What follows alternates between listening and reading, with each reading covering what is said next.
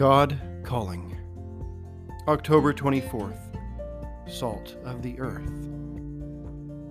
Our Lord, we bless you and thank you for your keeping power.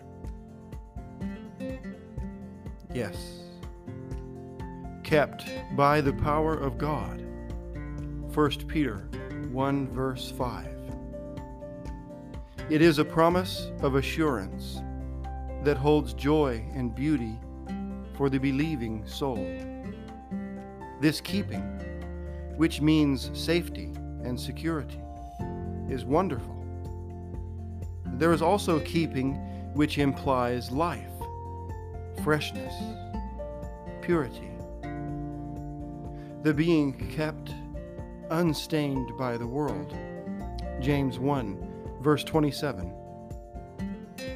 Then there is the keeping that I promise to those I call the salt of the earth.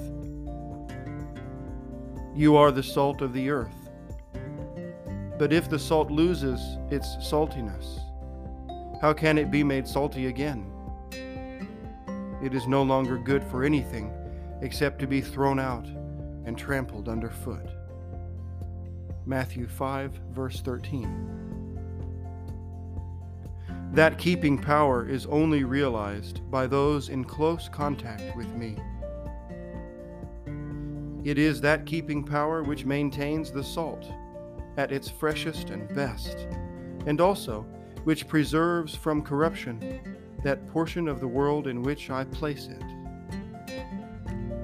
What an achievement! In this case, work is accomplished not by salt doing anything but by simply its being, by its very essence. Amen.